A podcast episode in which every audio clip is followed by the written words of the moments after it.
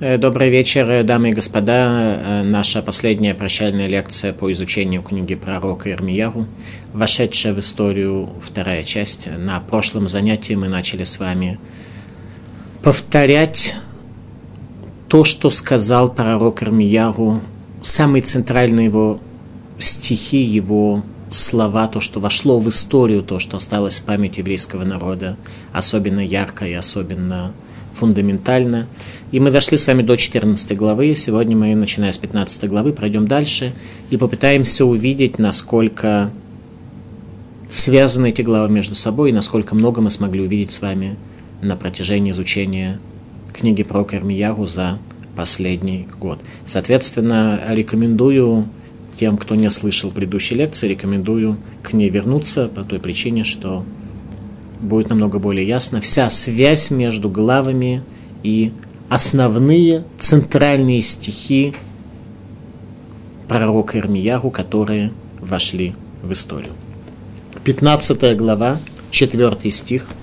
4 стих в 15 главе, с моей точки зрения, является самым центральным стихом этой главы, и он многое сможет для нас раскрыть. Сказано так. ונתתים לזווה לכל ממלכות הארץ, בגלל מנשה בן חזקיהו מלך יהודה, על אשר עשה בירושלים. И сделаю я их предметом ужаса для всех царств земли из-за Минаши сына Ихискиягу, царя иудейского, за то, что он сделал в Иерусалиме. Этот стих, который говорит о пророчестве, об ужасе в Иерусалиме, как раз и является стихом, свидетельствующим о декрете о разрушении Иерусалима, Иерусалимского храма, в дни царя Минаши, нечестивого царя, который совершил много зла в еврейском народе. Страшный стих о запечатывании декрета о разрушении Иерусалима.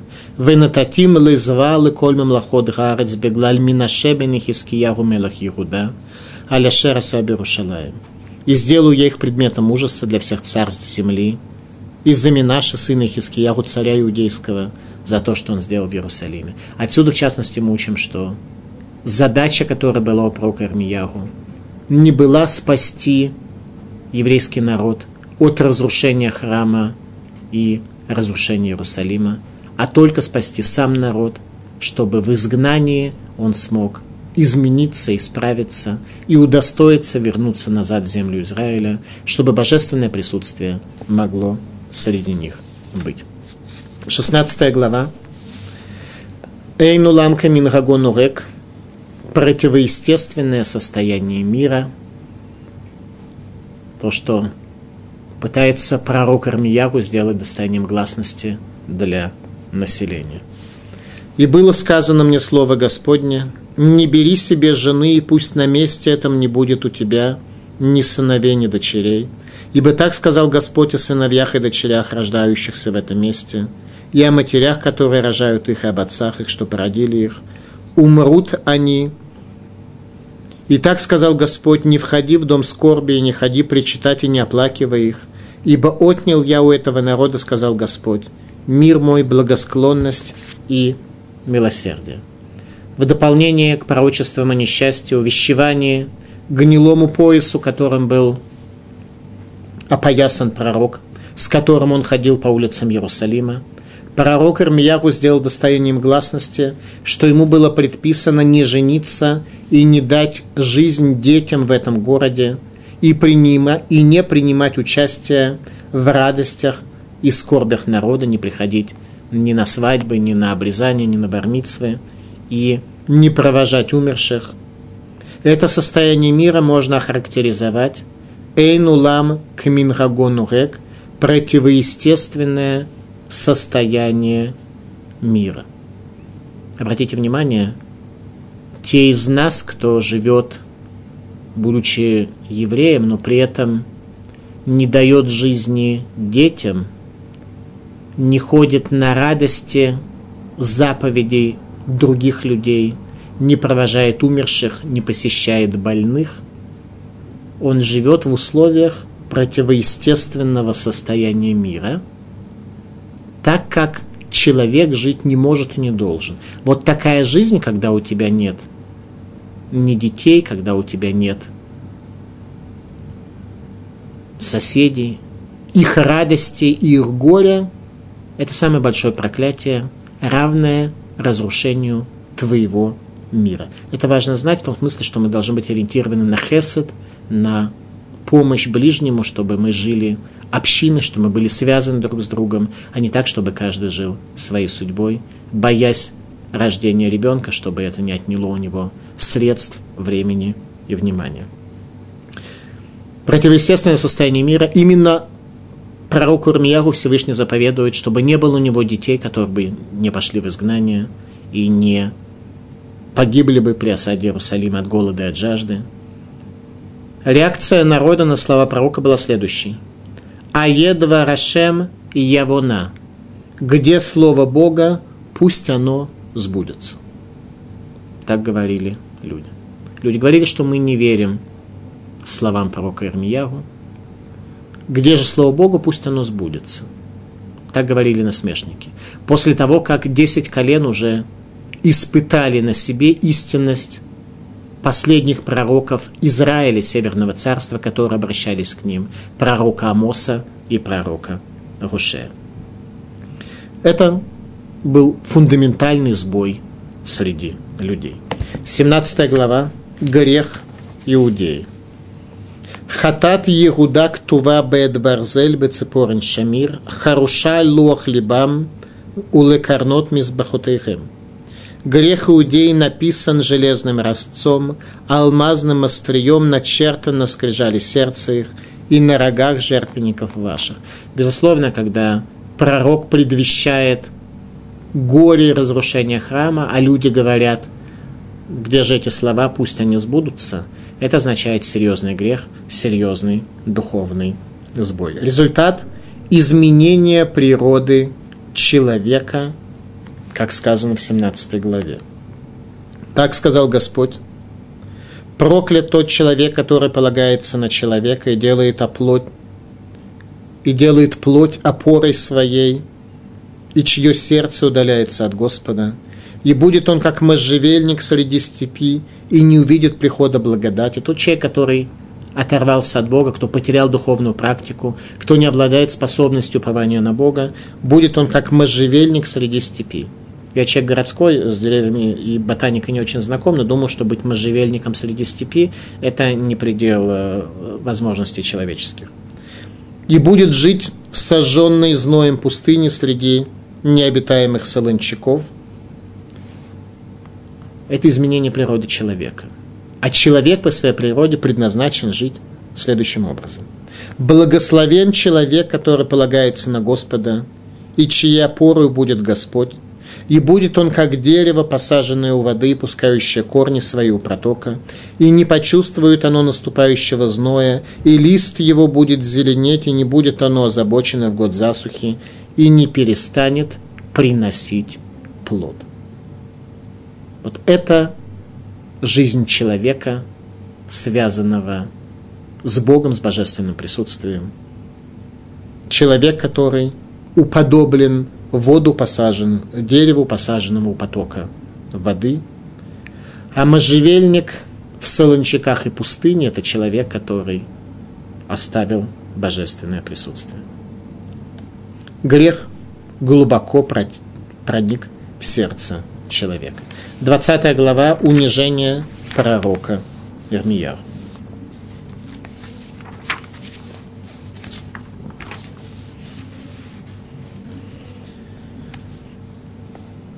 Когда услышал Пашхур, сын священника Имера, он же главный смотритель в доме Господнем, те слова, что пророческие изрек Ирмиягу, то побил Пашхур пророка Ирмиягу и засадил его в колоду,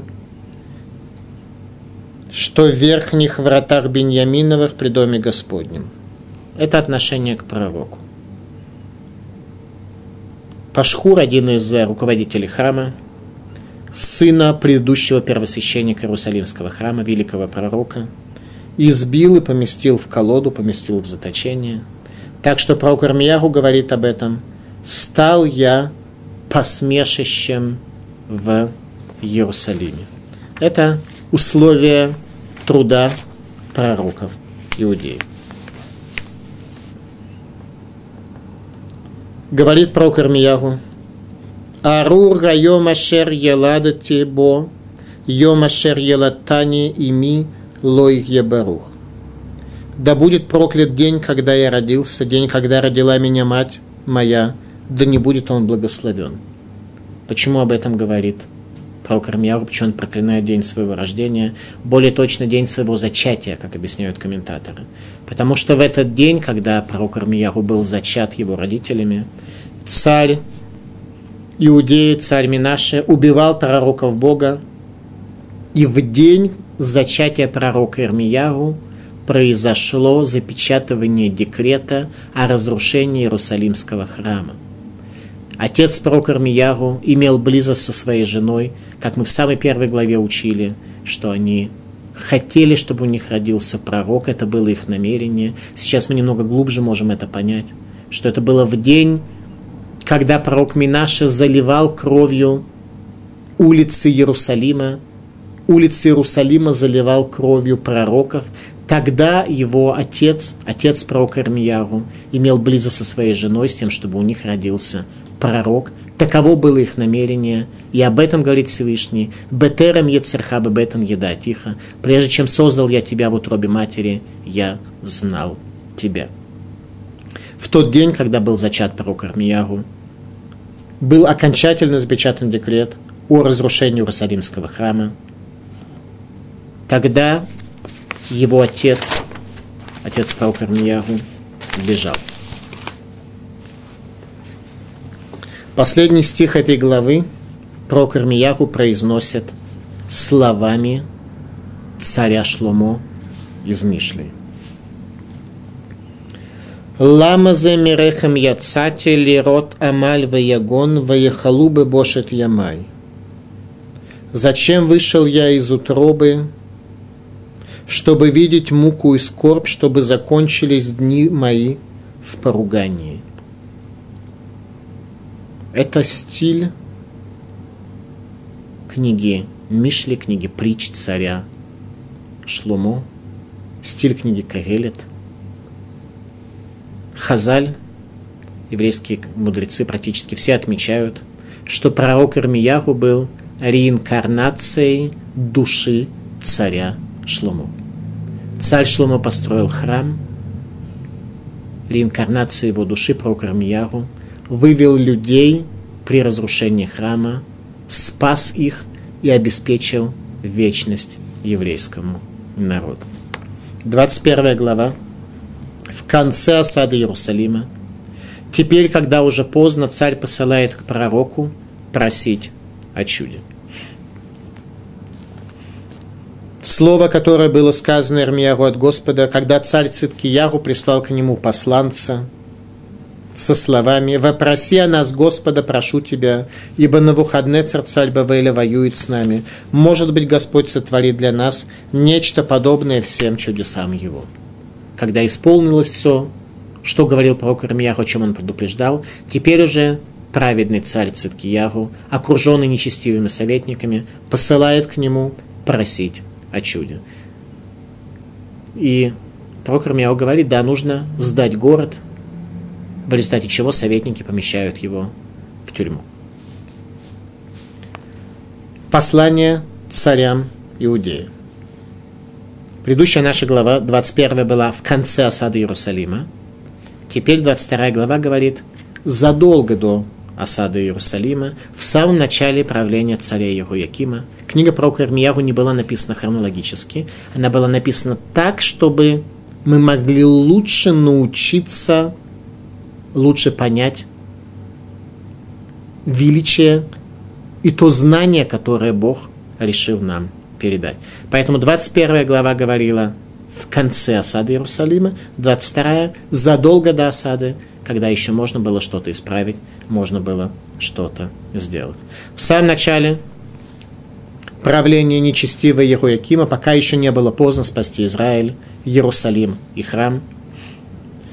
Пророк Ирмияру обращается с посланием к царям, что их царская деятельность приведет к национальной катастрофе и говорит пророчество о судьбе, о судьбах царя Егуякима, его сына Егуяхина и царя Циткиягу, трех последних царей. О царе Егуякиме он говорит о его тяжелой, мученической и позорной смерти, как то и исполнило следующими словами. Квурат хамур кавер сахо верашлех мирала лешара Иерушалаем. С захоронением осла будет он захоронен, выброшен дальше от ворот Иерусалима. С такими словами обращается пророк Ирмияру к царю, пророчествуя возле царских ворот, тогда, когда Яким построил дворец, за который, как объясняют комментаторы, не заплатил работникам. Тогда пророк Ирмияру приходит к царскому дворцу и произносит слова о захоронении царя, захоронении масла. Точно так это исполнилось через 11 лет после этих слов, когда Навузрадан, захватив Иерусалим в первый раз, и Еруяким ему не очень нравился, в результате его привязали к хвостам лошадей, возили вокруг Иерусалима, пока его на мелкие части не разорвало, и было захоронение, его захоронение осла. Каким образом происходит захоронение осла? Его съедают собаки этого царя, те обломки, которые от него остались, съели собаки во исполнение пророчества пророка. Но тогда, когда пророк это сказал, конечно же, царь не задумался об исправлении себя. Пророчество о судьбе Ехинии, сына Егуякима, предпоследнего царя Иудеи, то есть следующего за Егуякимом, пророчество было следующее. Коамарашем китвоид раиша зеарери гевер лоицлах баямава килоицлах мизаро иш юшеваль кисе Давид умошель от Баигуда. Так сказал Господь, запишите человека этого бездетным, мужем злополучным во все дни его, ибо не удастся более никому из потомков его сидеть на престоле Давида и править в Иудее. Это пророчество про Кармияру не исполнилось. Ровно как еще одно – два пророчества не исполнились. Мы говорили с вами, что когда пророк говорит какое-то пророчество козлу, он на самом деле дает возможность тому, чтобы это пророчество не исполнилось. Более того, оно сказано именно для того, чтобы оно не исполнилось, чтобы тот, кого это пророчество касается, весь еврейский народ в целом или часть еврейского народа или конкретный человек, чтобы он исправил свои пути, и чтобы того, что говорит пророк, не исполнилось. Что же касается пророчества к добру, то оно исполняется всегда. Так вот, после того, как пророк Ирмияху сказал эти слова, царь Ехиния делает чубу, находясь в Вавилоне, в застенке, и его внук Зарубавель построил второй храм и был бы Машихом второго храма, если бы еврейский народ тогда удостоился этого. И Машиих будет из потомков Зарубавеля, то есть из потомков царя Ехини. Это одно из двух пророчеств, которые не исполнились. Второе пророчество про Кармияу, которое не исполнилось, это наказание куаним жителей Анатота, которые пытались его отравить. Они тоже сделали тшуву, пророчество было, что они не смогут никогда вернуться ко второму храму. И в списке э, кагенов, которые служили во втором храме, мы находим жителей Анатота. Это пророчество тоже не исполнилось, потому что претерпев трудности, испытания, изгнания, и вспомнив о том, что пророк Армияру говорил и что он делал, жители Анатота, Куаним, вернулись к Чуве. Таким образом, это пророчество не исполнилось. Для чего, собственно говоря, пророчество о несчастьях и предназначалось. 23 глава пророчества о пастырях. Рой роим мябдим умифицим эцуни меритину машем. Горе пастырям, которые губят и разгоняют овец, паствы моей, сказал Господь пророчество о лидерах еврейского народа, о сановниках, которые губят и разгоняют овец паствы, которые не лечат, которые не заботятся, которые имеют хорошие джобы, и этим спектр их интересов заканчивается. Пророчество об истинном пастыре, в отличие от тех министров, которые актуальны нам сегодня. Посмотрите, насколько это актуально и в наше время. «Вот наступают дни, — сказал Господь, — когда возвращу я Давиду праведный росток, и будет царствовать царь, и будет мудр и удачлив, и будет вершить суд и правду на земле. Тогда изменится реальность, тогда божественный свет раскроется в этом мире, и ситуация станет на земле совершенно другой. 24 глава. Пророчество о смокве. Всевышний показал пророку два вида, две корзины с инжиром, хорошим и плохим. Плохой инжир означает гнилой. Две корзины, хороший инжир и плохой. Корзина с качественными смоквами, с качественным инжиром. Это образ евреев, изгнанных за 11 лет до разрушения храма, под руководством пророка Ихескеля и Аншекнес, это для людей Великого Собрания, которые основали Ешиву в Вавилоне. Корзина с гнилой смоквой, изгнание при разрушении Иерусалимского храма. Тех людей, которые последние 20 лет, то есть, по сути, два века, по сути, два, извиняюсь, поколения – чуть меньше. Два периода, два исторических периода. Период царя Ируякима, период царя Циткиягу. Находились в Иудее под влиянием нечестивых сановников царя Циткиягу или самого нечестивого царя Ируякима, и они за это время смогли внутри достаточно сильно прогнить. Корзина с гнилыми смоквами – это изгнанные при разрушении храма, и те, и другие, оказавшись в Вавилонском изгнании, смогли исправить себя, сделать шиву и вернуться к Шиват к возвращению в Сион, к строительству второго храма, и те, и другие наши праотцы. Но гнилая смоква смогла исправиться тогда, когда во главе их не стояло нечестивое руководство государства Израиль, которое полагалась на лжепророков, которые всячески искажала картину видения, тогда, когда во главе народа оказались истинные мудрецы Торы, но они были истинные мудрецы Торы, тогда гнилая смоква исправилась. Это 24 глава книги пророка «Пророчество о смокле». 25 глава. В начале правления Егуякима. Более точно комментаторы отмечают, что речь идет о четвертом годе правления нечестивого царя Егуякима. Гадавара Шерая Лермиягу Аль-Коль Ам Егуда Бешнат Арвит Ле Егуяким Бен Йошиягу Мелах Егуда и Ашана Ришуна Ле Навуходнецер Мелах Бавель слово, которое было к Ирмияру обо всем народе иудейском, в четвертый год, здесь прямо в тексте сказано, не комментатор, а прямо в тексте сказано, в четвертый год царствования Ируякима, сыну Ишияру, царя иудейского, он же первый год царствования на выходные царя царя Бавельского. Обратите внимание. Пророчество о разрушении храма Вавилоном на первый год правления царя Бавельского, тогда, когда самые грамотные, самые знающие, самые глубокие политологи не могли еще даже близко предвидеть, какова будет политическая доктрина Вавилона, которая до сих пор был не очень релевантен в исторической жизни, скажем, глобальной Ближнего Востока.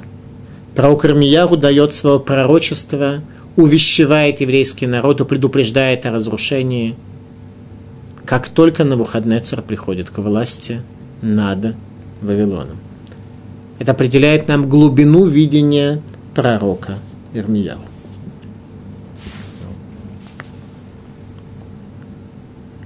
והייתה כל הארץ הזאת לחרבה ולשמה, ועבדו הגויים האלה את מלך בבל שבעים שנה, והיה כמלאות שבעים שנה אפקוד על מלך בבל, ועל הגוי ראו נאום השם, этого нам вель эрец каздим весам тетам лишмемотулам.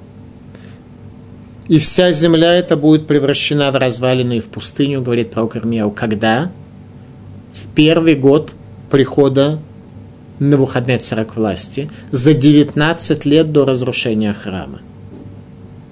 Ибо Навуходнецер на 19 году своего правления – захватил и разрушил Иерусалим. И вся земля эта будет превращена в развалины и пустыню, и народы эти будут служить царю Бавельскому 70 лет, обратите внимание, поделяется 70 лет, и будет спустя 70 лет накажу я царя Бавельского и тот народ, сказал Господь, за грех их, и страну каздим и передам ее вечному опустошению. Обратите внимание, насколько точно и детально исполнилось то, что сказал пророк Армияу. Иерусалим был разрушен. 70 лет было дано Вавилону для своего царствования. На 70-й год после разрушения храма Персия и Мидия захватывают Вавилон. Через короткое время в греческий период, то есть через 52 года после этого, Вавилон приходит в состояние запустения, превращается в пустыню до сегодня. То есть 70 лет – это уже не Вавилон, еще через 52 года – это уже пустыня. Обратите внимание, сколь точно пророк Рамьяву это описал. Степень видения пророком картины мира. Обратите внимание, пророчество – это не предсказание будущего, это видение механизмов, которые вложены в этот мир, видение механизмов мироздания дает возможность человеку видеть истинную картину мира, а не существовать в состоянии грез, фантазий и своего собственного иллюзорного мира. 26 глава. Суд над пророком Ирмияу. Когда пророк Ирмияу такое сказал, что Иерусалим будет распахан, превратиться в развалины, было два возможных пути. Один из них это прислушаться к словам пророка, а вторая опция была суд над пророком Ирмияу. Результатом пророчества пророка Ирмияу об изгнании в Вавилон явилось судопроизводство по обвинению пророка во лже пророчестве.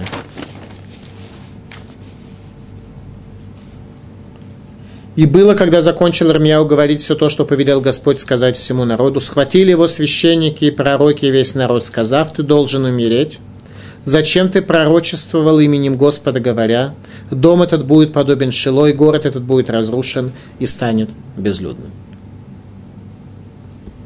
Так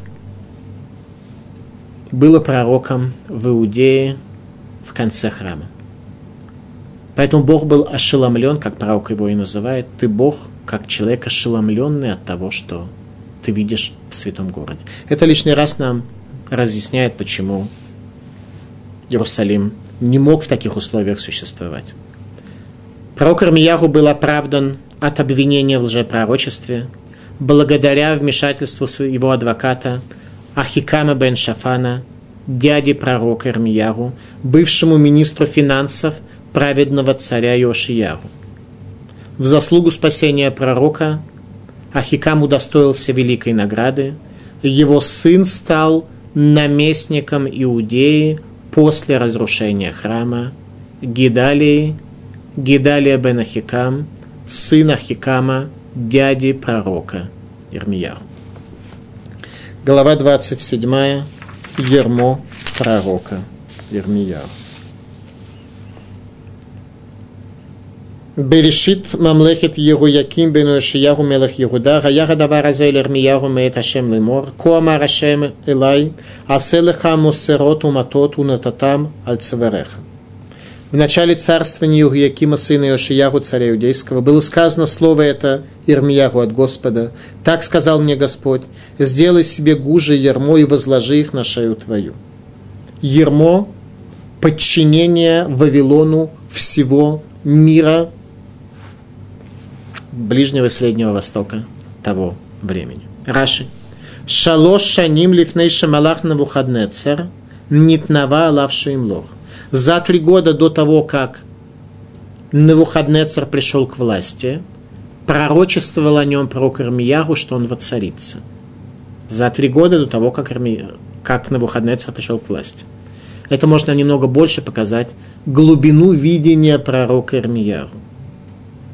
С ермом на шее, символом необходимости подчинения Вавилону, ибо такова воля Бога, пророк Ирмияру ходил среди Израиля 15 лет, пока его не сломал, ермо не сломал, Ханания лжепророк из Гивона. То есть пророк Ирмияру ходил по Израилю – для визуализации идеи подчинения Вавилону с тем, чтобы спасти Иерусалим и храм, Прокормия ходил с ермом на шее среди Израиля 15 лет, пока лжепророк не сломал это ермо.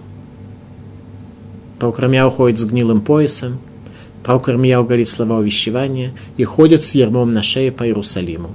В результате обвинение в лжепророчестве – и антисионистской агитации и пропаганде. 29 глава. Послание в Вавилон.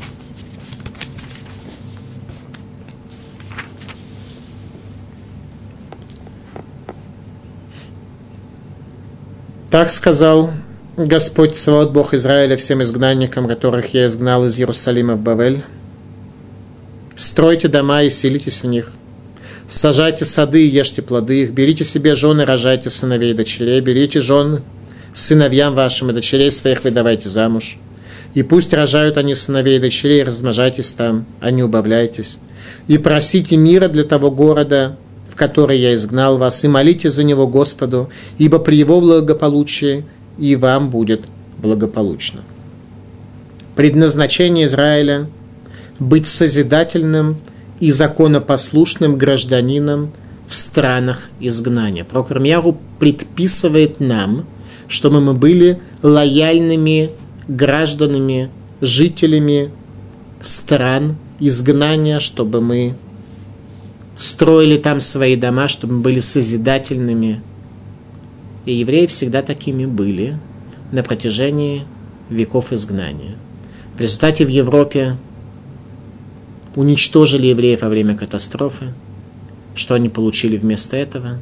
Они получили арабов, несозидательных, неразвитых, недоразвитых, неработающих.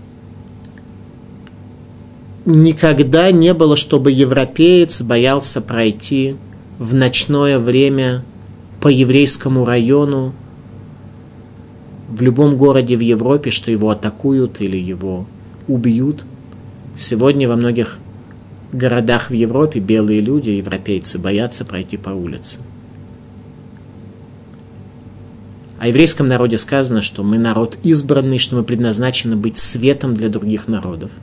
Если мы предназначены быть светом для других народов, мы, конечно, не будем никакого негатива нести, и уж тем более какого-то физического насилия осуществлять по поводу европейца, который ходит по Европе. По поводу арабов сказано, что они пере Адам, что они дикари люди. И те, и другие доказали правдивость пророчества о будущем, которое записано в Торе. Евреи доказали, стали светом для народов, дали им Бога, дали им знания. И арабы доказали, что они дикари, люди. Еще раз пророк предписывает нам, чтобы мы были лояльными гражданами стран, в которых мы живем. Убекаштем оти умацатем китидрашену бехольдававхем. И будете искать меня и найдете, если будете искать всем вашим сердцем. Это стих, свидетельствующий о возможности раскрыть Бога в изгнании. Что находясь в изгнании, мы все-таки сможем найти для себя Бога раскрыть его существование для себя и сделать его осязаемым.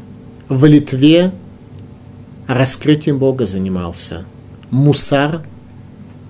Мусар не этика, как зачастую ошибаются люди. Мусар – это то, что делает Бога осязаемым. То, что было в Литве. 30 глава об окончательном избавлении утешение Израиля о будущем окончательном избавлении в дни Машииха. Кигине ямим баим наумашем, вышавте швутами Израиль в Иуда марашем, варашивотим эль хаарец ашер натати лаавотам в Ершуа.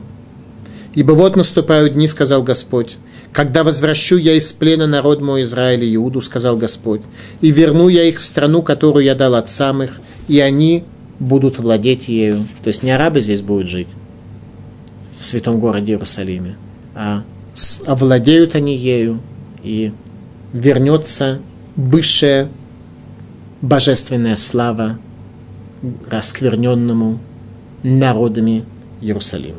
Утешение Израиля. Радак. Кигиней ямим баим, вот наступят дни, леатид емота маших, כמו שאמר, ושבתי את שבות עמי ישראל ויהודה, ומגלות בבל לא שבו אלא יהודה ובנימין. Ибо вот наступают дни, в дальнейшем речь идет о днях Машеиха. Ибо сказано, и верну я изгнание Израиля и Иудеи, а из Вавилонского изгнания пришла только Иудея, а Израиль, десять колен Северного царства, не вернулись до сих пор и вернуться возможно только в дни Машиих. Пророчество перед разрушением первого храма обратите внимание, о строительстве и разрушении второго храма и окончательном избавлении в дни Машииха и строительстве третьего храма. То есть, что будет два возвращения. Это концентрирует пророк, говоря, что вернется Иуда и вернется Иуда вместе с Израилем уже в конце дней. Иуда вернется к строительству второго храма, а Иуда с Израилем к концу третьего. Условия, необходимые для основания третьего храма. Что необходимо, чтобы произошло на земле, чтобы третий храм был построен? Баэд Рагину Машем Ирьеле Луким Луколь Мишпахот Исраэль Вегеми Ирьюли Леам. В то время, говорит Всевышний, буду я Богом, стану я Богом для всех семейств Израиля, а они будут мне народом.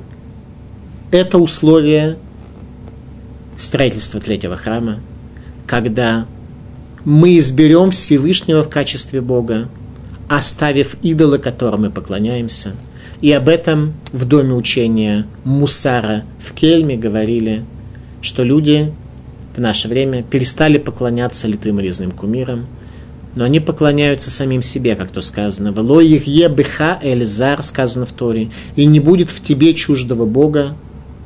Люди продолжают поклоняться чуждым богам, который находится в самом себе. Когда мы перестанем служить идолу, заключенному в самому себе, в самом себе, тогда сможем раскрыть Бога в качестве царя, тогда можно говорить о третьем храме. Пока мы служим себе, храма не будет. 31 глава об окончательном освобождении. Пророк Ирмьягу раскрывает великую тайну захоронения Рахели – оплакивать еврейский народ при их изгнании, когда они будут проходить возле ее могилы. Сказано так. Так сказал Господь, слышится голос в раме, вопль и горькое рыдание. Рахель оплакивает сыновей своих. Не хочет она утешиться из-за детей своих, ибо не стало их. Так сказал Господь. Удержи голос твой от рыдания, глаза твои от слез, ибо есть воздаяние за труд твой, сказал Господь. Возвратятся они из вражей страны. Великая тайна захоронения Рахели. Когда Рахель, жена Якова Авину, жена нашего праведца Якова, умирает э, в Бейтлехеме, то Яков Авину хоронит ее на дороге, то время как э, у еврейского народа есть склеп, могильное захоронение в Хевроне. А тут совсем недалеко, несколько часов э, пути, можно было ее донести с тем, чтобы она была захоронена. Когда наступает время умирать Якову, то он просит своего сына Юсефа, чтобы тот похоронил его в пещере Мехпила, находясь при этом в Египте. Речь идет о нескольких днях пути. И при этом говорит, мать твою я похоронил на дороге в Эфрату. И на первый взгляд это выглядело как извинение перед своим сыном, перед Юсефом, что я твою мать похоронил на дороге, где-то там э, в Бейтлехеме, а ты меня в Египте не хорони, а отвези обязательно в наш семейный национальный склеп в пещеру Махпела, там, где похоронен его отец Ицхак, дед Авраам и Адам, первый человек, и Хава, первая праматерь всего человеческого рода. Это выглядит как некое извинение. Твою мать я действительно не похоронил как положено, но меня похорони обязательно как нужно. Так вот, комментаторы объясняют, что место захоронения Рахель определяется как великая тайна захоронения Рахели. Когда вел Навузрадан евреев, плененных в Иерусалиме мимо могилы Рахели, она просила о них милосердия, и до гробницы Рахели шел пророк Ирмияру. Когда дошли до гробницы Рахели, пророк Ирмияру остался в земле Израиля, когда остальных повели Вавилон, и тогда заплакали эти нечестивые, которые не слышали до сих пор пророка, не слушали его, заплакали, как же мы дальше пойдем без тебя. Вот тогда они уже поняли. Пророк убедился, что Навузрадан провел их мимо гробницы. Он это осуществил. Потому что естественным образом путь в Вавилон из Иерусалима через Бейтлехем не лежал.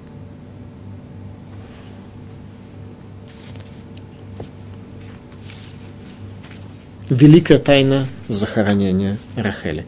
31 э, глава, 30 стих, сказано следующее.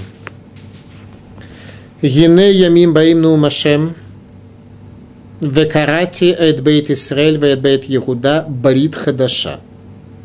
Вот наступают дни, сказал Господь, когда я с Домом Израилевым и с Домом Иудиным заключу новый завет. Этот стих используется христианской церковью, злоупотребляется христианской церковью для основания концепции Нового Завета, что вот здесь прямо сказано, что евреи после разрушения храма, с точки зрения христиан, они не были достойны божественного присутствия. Бог их изгнал, и это правда. Бог посчитал их недостойными своего духовного завета, это тоже правда. И вот прямо сказано, и будет Новый Завет. Таким образом, христианство пытается злоупотребить стихом про Укармияру для того, чтобы основать на этом э, христианскую веру. Давайте сейчас просто из прямого текста увидим, что это злобный подлог христианской церкви. Читаем стих еще раз более внимательно. Гине ямим баим, вот наступают дни, произойдет в дальнейшем. Ну, Машем, речение Бога, в Акарате, и я заключу с кем? С христианами? С римлянами? которые христианство развили. И я заключу с Бейт Израиль, с Домом Израиля, и с Бейт Иуда, и с Домом Иуды, Брит Хадаша, Новый Завет. Кто будет народом Нового Завета? Только народ Ветхого Завета. Никакие другие народы сюда не принимаются. А в чем суть тогда Нового Завета? Почему Старого недостаточно? В чем суть Нового Завета? Читаем дальше не как Старый Завет, то есть будет Новый таки Завет, не как Старый Завет, не как Старый Завет, который я заключил с отцами их в тот день, когда взял их за руку, чтобы вывести из земли египетской. Это был Старый Завет, когда Всевышний доказал всем свое существование, выведя наш народ из Египта, что никакой другой народ о себе сказать не может, а у нас весь народ явился свидетелями этого глобального чуда не такой завет мой, который они нарушали. И несмотря на это, этот завет старый, ветхий, нарушали. несмотря на то, что я был им владыкой, сказал Господь. А такой завет, какой я заключу, еще раз, с кем? С домом Израиля, после тех дней, сказал Господь, вложу я Тору мою в глубину души их, и в сердце их впишу я его, и буду я им Богом, они мне будут народом. И не будет больше каждый учитель учить ближнего своего и каждый брата своего, говоря, познайте Бога, ибо все они от мала до велика будут знать меня, сказал Господь, потому что прощу я вину их и не буду больше помнить греха их. Еще раз, о ком идет речь? Речь идет только в еврейском народе. А Новый Завет – это старая Тора, которую я вложу в сердце. То есть речь идет о... Новый Завет – это Старый Завет с новым человеком, с исправленным человеком конца дней, когда злое начало покинет его, перестанет в нем бурлить, когда истина раскроется перед глазами всех, тогда Тора поместится в сердце. Обратите внимание, как христианская церковь, видя и понимая, что она делает. Грубый подлог и злоупотребляет, тем не менее исказила ясно сказанное, что будет новый завет, который включает в себя старое знание Торы, ибо Бог сказал, что не будет никогда изменения божественной воли на земле, но это старое знание проникнет глубоко в сердце новому исправленному человеку, поэтому это называется Новый Завет, конца дней, когда это произойдет, когда зло пропадет из этого мира, когда человек станет вечным. До тех пор, пока всего этого не произошло, христианство, к сожалению, злоупотребляет священным писанием и просто обманывает своих пользователей. 32 глава Поле в Анатоте. 10 Тевита, в день начала осады Иерусалима армии Вавилона, к пророку обращается Всевышний с пророчеством купить у его дяди Ханамеля поле в Анатоте, чтобы утешить изгнанников и поселить и вселить в их сердца надежду на возвращение в землю Израиля через 70 лет. Пророк Армияху приобретает поле в Анатоте – и обращается к Всевышнему с молитвой. Еще раз, Иерусалим окружен. Все те, кто могли спастись из Иудеи, колена Бениамина, скрываются в Иерусалиме за защищенными городскими стенами. И тут к пророку Армияру обращается Всевышний с пророчеством купить поле в земле на тот, которое принадлежит его дяде, большому пророку Иудеи, землю, которая ничего не стоит, поскольку она захвачена врагом. И пророк Армияру покупает это поле, чтобы вселить надежду в сердца людей, обращается к Всевышнему с молитвой, что насыпные валы строят вавилоняне, чтобы захватить Иерусалим. Ты обращаешься ко мне, говорит пророк Всевышний, с предписывающей заповедью с пророчеством купить город, купить поле в городе Анатот, на что отвечает ему Всевышний? Всевышний отвечает на молитву про Армияру. Ваидва Рашем эль Армияру лимор, гиней ани Рашем элуке коль басар, гамимени и пале коль давар. И было слово Ирмияру, слово Господа, «Вот я, Бог всякой плоти, разве есть что-то скрытое, невозможное для меня?» Еврейский народ вернулся, и поле тот стало стоить денег, так что на момент осады Иерусалима в это никто не мог поверить. 33 глава. Завет с Израилем. С моей точки зрения, это самое центральное и основное, что сказал пророк Армиягу, самые центральные основные слова всей книги, 33 глава, 25 стих. Если бы мне попросили произнести только одну фразу из книги про Кармиягу, я бы сказал эту фразу. Куамар Ашем, Им ло брити юмам велайла хукот шамаем варец лосамти. Так сказал Всевышний. Если бы не завет мой днем и ночью, законов небес и земли я бы не поместил.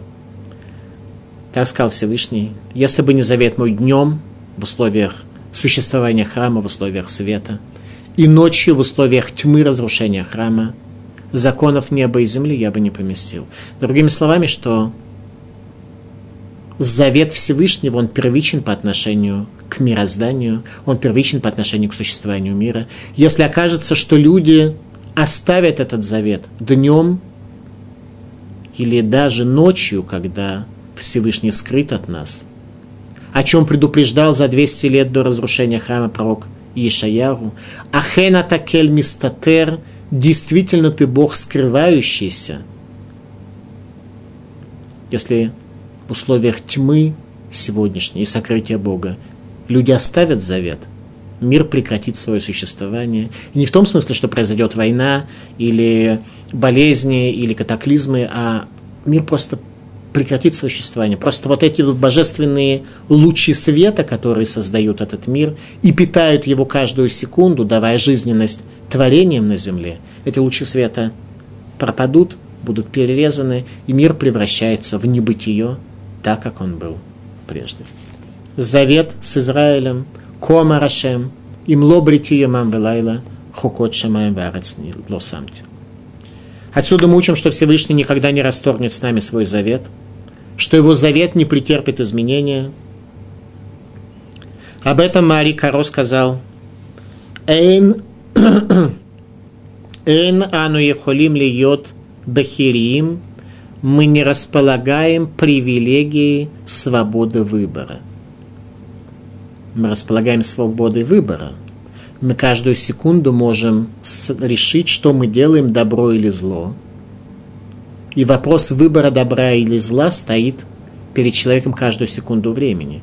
Каждую секунду сделать ее более возвышенной и осмысленной, или более упрощенной и приниженной – тем не менее, говорит Мари Каро, что мы не имеем права располагать привилегией свободы выбора. Свобода выбора, свобода выбора нам дана, она у нас в руках, но у нас нет привилегии избрать зло. Иначе это приводит к пропаже всего мироздания. 34 глава о судьбе последнего царя, иудеи царя Циткиягу. «И глаза твои увидят глаза царя Вавилона», сказано. Царь Вавилона – последнее, что увидят твои глаза перед ослеплением. И в конце книги мы увидим, насколько детально исполнилось это пророчество, что царь Циткиях, о нем сказано, что у него были глаза Адама, первого человека. А именно в этом мире были некоторые люди, которые имели какие-то определенные свойства Адама. У царя Циткияру были глаза первого человека, которые обладали особой способностью видеть истину в этом мире. Царь Циткияру, как мы знаем, шел за своими глазами и совершил ошибку. В результате этого ослепил его на Навуходнецер, показав тем самым, что его видение картины мира было ошибочным. 35 глава. Потомки Йонадава бен Рехава. Ирашо бен Нун после завоевания земли Израиля – передал Ерихон потомкам Юнадава бен Рехава, киницам, которым их прощур за 308 лет до разрушения храма заповедует и устанавливает запрет на употребление вина, проживание в домах и занятия земледелиями. Пророк Армияру приводит потомков Юнадава бен Рахава в Иерусалимский храм, предлагает им выпить вина. Они говорят, что нам это запрещено. И на первый взгляд нам кажется, что это такие цыгане были, которые жили в палатках, а не в домах, вино не пили, сельским хозяйством не занимались. Однако их пращур установил им этот запрет за 308 лет до разрушения храма, видя, что храм будет разрушен – и они сказали про Курмияру, мы уже 308 лет, кинийцы, не евреи, потомки Итро, геры, которые пришли в еврейский народ. Мы 308 лет являемся своего рода увещеванием еврейскому народу, что мы 308 лет в трауре о разрушении Иерусалима. Если ты скажешь нам пить вино, в том смысле, что Иерусалим уже разрушен, по сути, разрушение неминуемо, и что теперь нам есть основания снять с себя наши ограничения, перестать быть в трауре, то мы это сделаем. В чем суть твоего пророчества по отношению к нам? Сказали, 308 лет мы не пили вина. Если ты, пророк Армияху, нам скажешь выпить, мы это сделаем. Пророк Армияху сказал, нет. Я привел вас для того, чтобы вы были визуализацией для еврейского народа, что такое Иерусалим и что такое траур о нем. О них сказано следующее.